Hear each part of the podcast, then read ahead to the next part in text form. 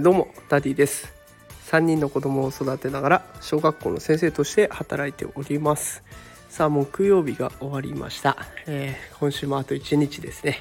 皆さんお疲れ様でした、えー、さて今日は、まあ、少し息抜き回というか雑学回という感じで、えー、転職時代大人がなりたい職業トップ10ということで紹介していきたいと思います。あと皆さんどうですかね？転職について考えたことはありますでしょうか、えー、現代では一つの企業の寿命が定年まで持たない時代だというふうに言われています。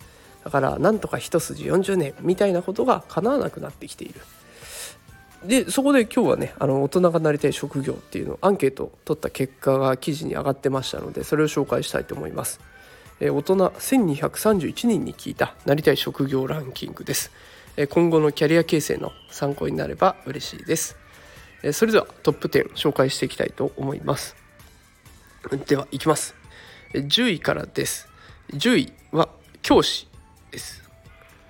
小学校の先生だったらね今あのだいぶなりやすい状況になっていますので是非なりたい方参考にしてみてください、え9位がプログラマー。8位ウェブデザイナー。7位看護師。6位投資家。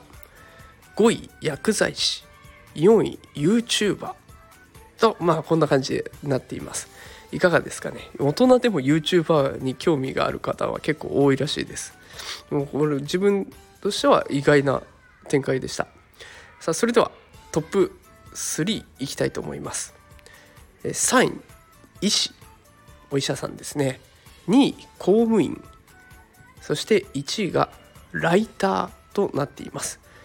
この1位ライター、えー、記事を書いたりする人ですね。ウェブライターともも含まれていきますがこれを選ば選んだ理由っていうのが自分の時間配分で仕事ができるとかあと誰かをくすって笑わせる優しさと面白さがあふれた文章を書けるようになりたいからあとは年をとっても続けられるなんていうのが挙げられています。で2位の公務員は給与が安定してもらえる。それから休日が多い。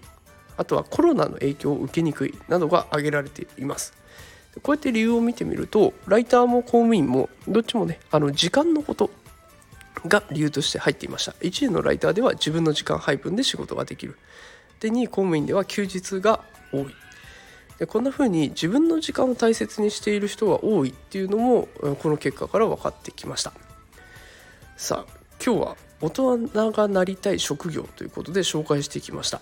これ私こういった放送をしている時もノートで無料台本を公開しているんですけれどもこのノートを続けているっていうのもねあのいつかライターっていう形でこう副業ができたらなとかっていうふうに思って続けています。あの今全部無料でやっているんですけれどもゆくゆくはねこれが収入として収益化できたら嬉しいななんていうことも下心としてはあります。えー、ぜひ皆さんもねこういったあの大人がなりたい職業ってあんまり聞かないと思いますのでえこれを参考にしてセカンドキャリアに向けて動いてみてはいかがでしょうか、えー、こういった内容あこういった内容っておかしいですね。今日はちょっと雑が雑学会になりましたけど、えー、育児とか教育情報を毎日配信するようにしています、えー、 stand.fm note ツイッター、えー、いろいろやっていますので是非お時間あったら見てみてください、えー、またノート無料台本も公開中ですので、えー、ぜひ読んでみてください。スタンド FM レターも募集しておりますので、えー、担任の先生には聞けないあんなこととかこんなこと気軽に聞いてみてください。全力で勉強してお答えしたいと思っています。さあそれでは今週もあと1日ですね、えー、皆さんあと1日頑張ってやっていきましょう。それでは今日はこの辺で失礼します。